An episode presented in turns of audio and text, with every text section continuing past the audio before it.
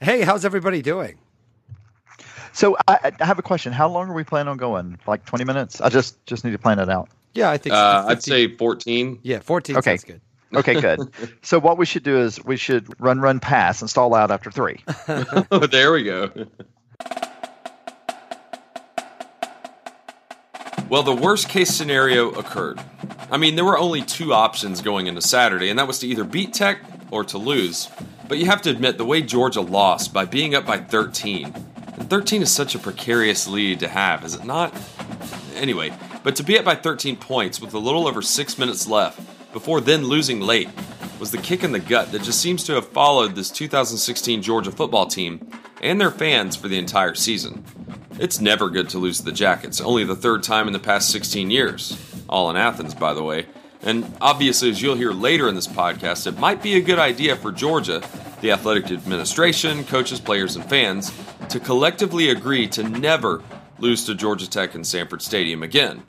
Because when that happens, a symbolic horticultural structure that all UGA fans hold dear are left to be torn and ripped apart in a ritual that Tech, and only Tech, seems to participate in. The disappointing part is that somehow, over the years, the UGA athletic department has done nothing to really curtail it from happening. And one more thing the rivalry is referred to as good, clean, old fashioned hate. But to me, good and clean are and should be the operative words of that phrase, but obviously not to Georgia Tech. Hey there, my name is Scott Duvall, and you are listening to episode 72 of the Waiting Since Last Saturday podcast. My co hosts Tony Waller and Will Leach join me for our recap of the Georgia Georgia Tech game. The Dogs and first year head coach Kirby Smart finished the regular season 7 and 5, with nothing really left to do but wait and see which lower tier bowl game comes calling. Uh, obviously, that was frustrating. I have to say, we, we all met afterwards. Thanks to people that came out there. We all met afterwards at South Kitchen and Bar uh, post game. I found myself less outraged than everybody else. Is that just because I don't have the hatred for Georgia Tech that I'm supposed to have? To me, I look at the vast spectrum of this season. I'm like, yep, clearly some coaching mistakes at the end, the type of thing that we've known they've been working on. But it's not like to me that I saw enough good stuff this season. This loss didn't make me as angry as it seemed to make everybody else. Am I in the wrong on that one? I think part of it, I got, I kind of got there last night, and the part of it to me is that this 2016 was very much like 2001. What about 2010? No, 2010. That's a terrible example. Mark Richt had been here nine years in. Okay. And I, and I, am not saying I'm not saying I, I get why you want to look at that because that was a conversation Wayne and I had at dinner last night. But you know, one of the things that um, the the things I keep coming back to is we saw a lot of the same things. You know, baby coach learning on a national stage to have on the job training on national television. I mean, it's just terrible.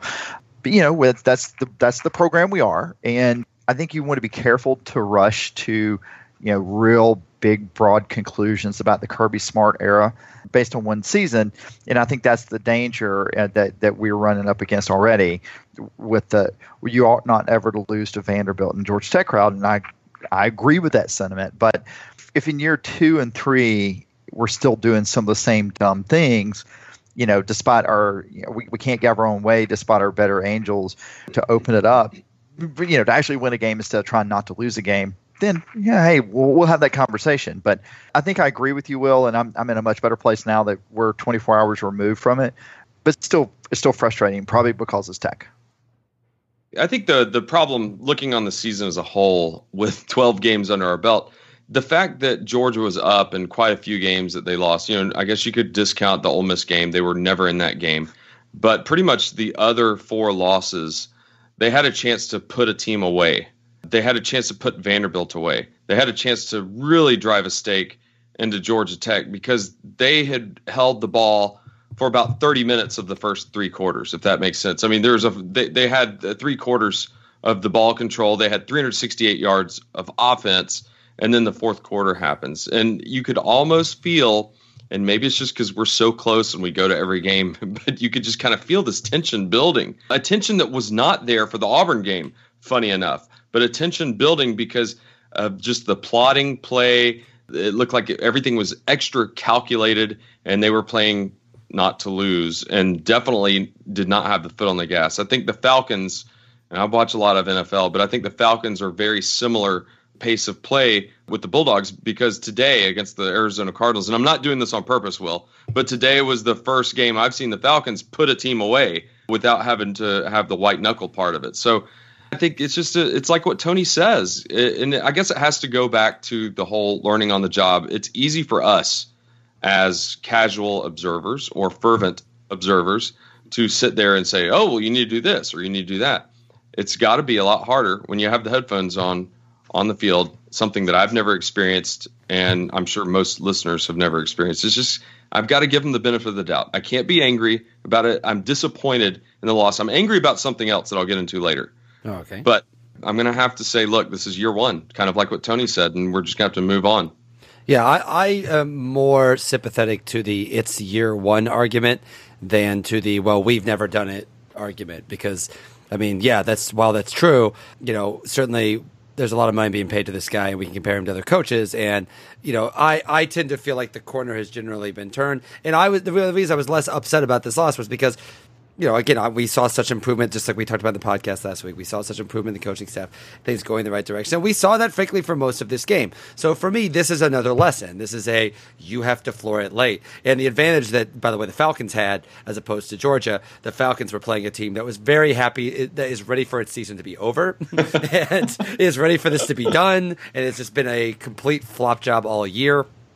So uh, Georgia Tech, unfortunately, was still was still playing for something. And so um, for the record, Will is a huge Arizona Cardinals fan. Yes, and I have seen this is I was just texting with some friends of mine that are Arizona Cardinal fans about how there have been a lot worse Arizona Cardinals teams, but this is definitely the most infuriating team. And to me, to, to relate that to Georgia, there was a time where this season looked like it was going to be a, it was going to careen out of control and it didn't so for me to get one last lesson at the end of this year which is you got to floor it late i saw on Dog Nation that according to the espn probability index that georgia had a 98% chance of winning wow. this game after that after, when georgia tech had the ball in like their own four with seven and a half minutes late. But to me, that is, well, one hand, it's like, well, they should have had that. You have to take care of that game. And to me the lessons learned there. This is one more lesson to be learned in a year that's really been all about learning lessons the entire time. So that's why I feel like this is if this happens next year in this game or next year in a key game late,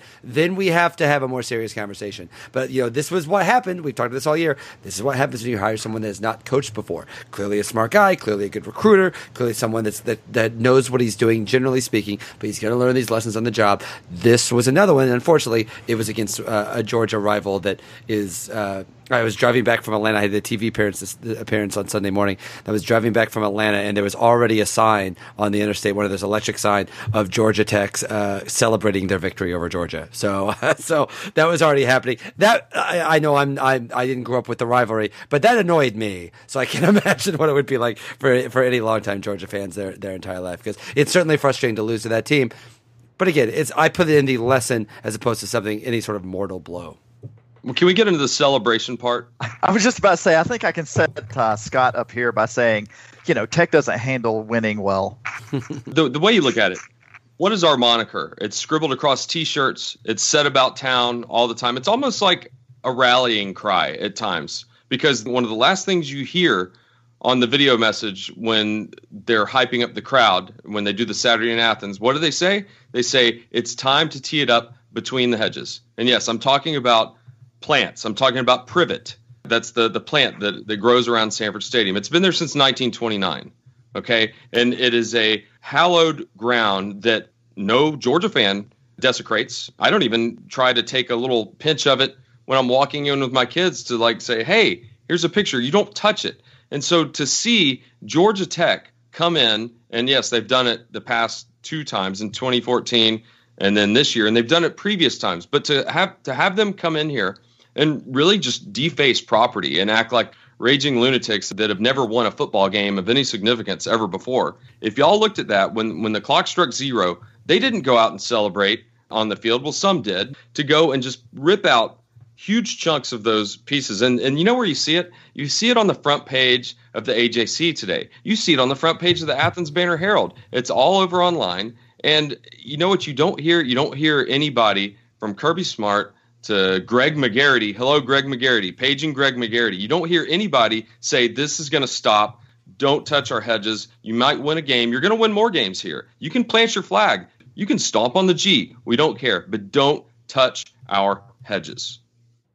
My answer to that is the big Tech. You can't count on. I, I, I get what you're They're saying. the only just- team that does that. They're the only team that does that. I'm saying you can't count on Tech to behave reasonably in that way. They've never shown they're willing to. So I don't expect Tech to police themselves because if the athletic department does not say, "Hey, athletic director Stansbury, I think that's the new athletic director," write them an official letter saying, "Okay, going forward, do not touch our hedges, or else you will be sent a bill, or we will somehow." I guess that that feels a little. We're going to build the wall and make them pay for it. Uh, I'll, No, I'll- no, no! Come on, come on, Will. There's no there's no bill like the, the the fact is the best way to get people to attack your hedges is to say don't attack our hedges. Like I'm sorry, but Tony's right. Like I think they're dicks for doing this, but come on, don't lose. like this is what like like this is what happened. I'm not saying it's okay. It's not okay, but I mean the best way to look like uh, like they shouldn't have done it. I agree, but the best way to make sure it doesn't happen is to not lose. And I'm not saying it's okay, but the idea that we're going to like write a strongly worded letter is like they're they're their big rival. They have nothing like the Hedges, so of course they're going to do something like that. And for what it's worth, by the way, like we've seen other schools, like we all laughed when Auburn got its tree burned. Like we all chuckled. Like the idea that like like this is sacred to us, and I agree. I love the hedges. It's it's embarrassing that someone would mess with that. But I mean, getting in these kind of like, well, don't like it makes Georgia look like sore losers in those regards. They should not do that. But like telling the athletic director, don't do that. I agree. If Georgia wants to make a spend the money to put massive security around the hedges, they can do that. But the idea that we're going to like somehow stop this is, I mean, it's annoying, and I'm sure it feels better for us all to vent and call them all jerks because they are jerks for doing it. But this is not a problem that can like be solved other than don't lose. Scott, I would say though that if I were the AD and if I were Kirby Smart, I'd pick up the phone. I mean, you, you send a letter, you're inviting all kinds of you're inviting all kinds of nonsense involving, you know, look what they did and all this stuff. But you do make a phone call and say, look, You knock it you know, and, but, because I get it, I get, I get wanting a memento, right? And it's fine taking a, a small piece or whatever. It's not fine to go and rip it up. But that's what that's the phone call I have. I was like, you know, I'm going to, uh, I don't know, I'm gonna. s- I'm gonna send um I'm gonna send Mudcat Elmore's car to your house or something. I, I don't know. I mean, metaphorically, wha- whatever that would be, because I, I get what you're saying, and I was infuriated about it too because it's it's infuriating. But I you know I actually sat down on the sports blog. I was going to write an open letter, you know, a dear um, Paul Johnson letter or whatever. He's got bigger fish to fry.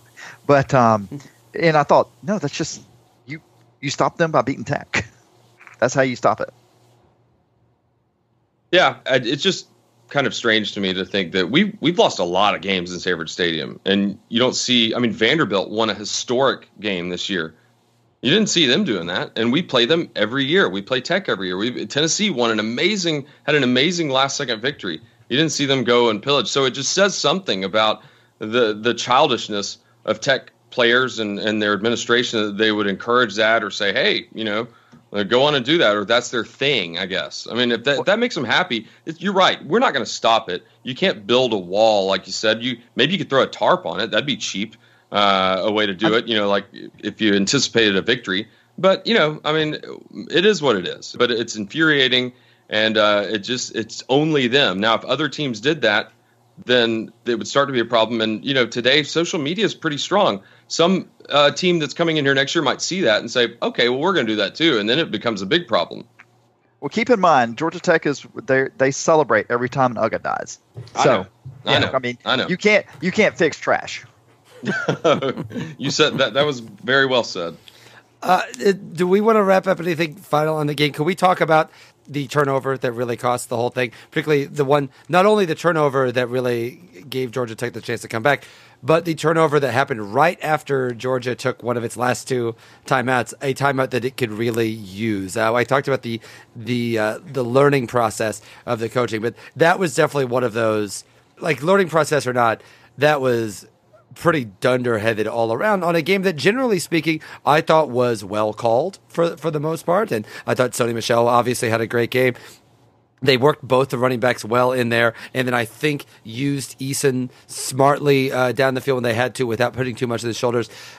The, the game was pl- play called so called so well for most of the game, but then you know not just not putting the foot on the gas, the whole sequence was just kind of baffling. To let alone to put Eason a position to make that kind of mistake when you need to be running the clock down and to call that play after a timeout, it was a pretty baffling thing all around. The bigger picture is we had a lot of success running the football, and we had we just decided in the fourth quarter that we were going to run the ball in the middle it made zero sense. We were we were bumping the ball outside. We had them off balance. We had some good runs in the middle, but they decided they were going to stack the box and you know make Eason beat us. And we ran zero jet sweeps to McKenzie. We ran zero downfield passes to McKenzie. He touched the ball three times. Uh, one time was a punt return, and one time was a short touchdown pass. Another time was a screen behind. Um, behind the line when one of the tight ends just whipped on a completely whipped on a block again, he's the fastest guy on the field. He has to touch the ball ten times. If, if, if you're not turning, you're not making them punt the ball to him, then he you got to do that on offense. That was probably my biggest frustration. Is that that was a tailor-made situation to run a jet sweep with McKenzie because they they had at that point they were putting seven and eight in the box, and you you send him around the end the, the same pass that scored the touchdown, on the same play that scored the touchdown on UL Monroe. That was going to be there for it looked like eight yards every time on that drive. Uh, also, the least they could have done was maybe run a toss sweep and just tell the whoever the running back was. They probably wouldn't need to tell them because they're they're so experienced. But you'd say, look, just don't got to bounce.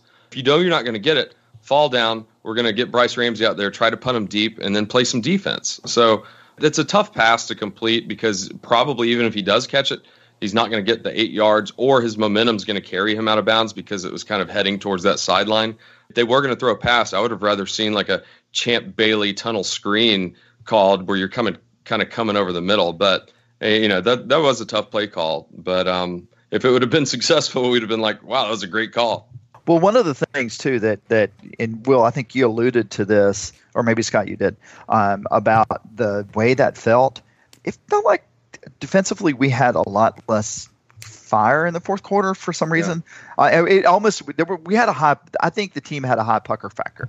Yeah. Um, in the fourth uh, quarter, I, I think right. he, I, I don't know how or why that started, but you're right. The Auburn game never felt like it was going to end badly. Nope. And this game had all the feeling and had all the feeling like it was going to after about. I don't know, really after George Tech got the ball back with six minutes left. Yeah. It really did. Well, and I think Georgia's what 125th in red zone defense in the nation. There's only 128 teams, so yeah, it, maybe that's why we all felt the way we did. I think one of the things we'll want to do is we'll want to do more of an autopsy on, on season wide stats because I've got one that, that I can't get my head around right now, and that is we are plus eight on turnovers, um, yep. but teams have outscored us by 20 points on points off turnovers. So that's amazing. That's incredible. Incredible. That is insane. That's absolutely insane. Well, and I think one of the, the big things they need to do in um, recruiting or to shore up in the offseason is receivers and receivers catching passes because Ridley had a critical drop and Nauta had two critical drops. One at the fourth quarter, which maybe would have set Blankenship up for a last minute field goal. And, you know, a lot of it has to do with the, the touch that Eason puts on the ball. Maybe he's not hitting him um, extremely in stride, but those drop passes, uh, you know, th- those will haunt you. I mean, just ask Tony back in what what year was it? Uh, gosh, ninety eight or something at Georgia, Florida. A number eight dropped a pass across yeah. the middle. Mm. Come on, sorry, come on, sorry, man. come on, Edwards, catch the ball. Yeah, I think we all, I think we all have that. Meanwhile, Malcolm Mitchell, by the way, I don't know if you guys have seen what Malcolm Mitchell have been doing the last couple of weeks. Yeah, he is. Uh, he is stepped up. He, yeah, he the, he's good to see. We and we miss him. Wow, do we miss him? All right. So currently, I'm sure we'll talk more about this later, but right now, bowl projections. We're a week away from knowing that. But hey, just to note, SB Nation, they're the lowest on Georgia, has them playing South Florida in the Birmingham Bowl on December 29th. So we'll all be going to that if that happens, right? No, uh, I think it's going to be uh, TCU in the Liberty Bowl. TCU and Liberty Bowl. Yeah, I think that's what CBS has too. Yeah, that feels that in the, the Music City Bowl, but that's fine. You know, we're we aren't cool enough. We don't have we don't have beards and we're tight roll jeans, so we don't understand their line of thinking over there. yeah, uh, we can't possibly understand their uh, you know their locally grown hot takes. Yes, yes, we cannot uh, do this podcast with gifts. Um, well, it, it, was it not? It, it was a little bit pleasing it was a lot pleasing to see Vanderbilt take care of Yeah. Butch Jones's uh, Champions of Life team. Oh my God, he got a participation trophy for life. Imagine how upset we would be if they, if we were Tennessee. This was our. You remember this was supposed to be Tennessee's I know. year. So, so, This so Georgia fans don't feel so bad because there are people that feel a lot worse than we do. Exactly. Exactly. Um, all right, guys. Well, uh, uh, we'll. I mean, we'll. I'm sure I don't know when we're going to chat again, but we we will chat again. And uh, uh, otherwise, I find myself already. Uh, I drove past Sanford Stadium today, and I was like, "Oh man, there's no games until September." There, and got really bummed out about it. Yeah, it's funny. I tweeted I miss football already, and I had a lot of people at me about, "Oh no, it's terrible," blah blah blah, and I'm like, "Guys, y'all just it's." I'm sorry. It's just it's just fun. Yesterday afternoon sucked, but it was fun. It was fun getting together at, at South Kitchen. It was great that Jim Wood stopped by. UJ UJ Carey stopped by. We had a good afternoon after after the loss. I thought it was a, it was a good time, and you know we, we got to hang out and, and with our kids. And, you know we got to enjoy um, enjoy Ohio State beat, beating Michigan. So And if you uh, podcast listeners like entertaining podcasts, then you need to pull for a Georgia Indiana matchup in the Music City Bowl. shut up, man. Come on. I've already said that's like a ugh, worst case scenario for me. Um, just because my my wife is is from Indiana, and that is. I think I think Will you said it is like that is uh, like yay we're playing Georgia and it's like God we're playing Indiana Yes, exactly. exactly. That's the that's see. the future We- Georgia Illinois Bowl. Ugh. Ugh. the takes are gonna be hot yes, they will be hot. Um, nevertheless, I missed the season already. I'm with you, Tony. But otherwise, uh, yeah, that you guys have convinced me. That sucked. But still go dogs Go dogs. And thanks so much for listening. I apologize to anyone, maybe all five of you, wanting to hear about our Pick'em contest. After the events of Saturday, it was far from mine and Tony's mind to broadcast an update. But I'll make a note of it, and we will talk about it on our next show. So, when is our next show? Good question. There's a good chance we'll take the remainder of the week off and come back sometime after the bowls and the playoffs are set. During our break, we will be active on all social media, Twitter to be exact. And if you'd like to comment about this show or where you might think the dogs will land for the bowl game, hit us up at WSLS Podcast. I would also be interested to hear if any of you listeners would attend a Music City Bowl or Liberty Bowl or Birmingham Bowl matchup. Again, thanks so much for making us part of your podcast routine. The three of us greatly appreciate all of your attention, comments, questions, and interactions. Going off script now, but have a great week. Monday might not seem so bad after what we experienced on Saturday, unless you work with a bunch of tech fans or, or taking it extra special hard. But hopefully, we'll see you on campus sometime very soon, maybe for some basketball games. But until then, take care and go dogs.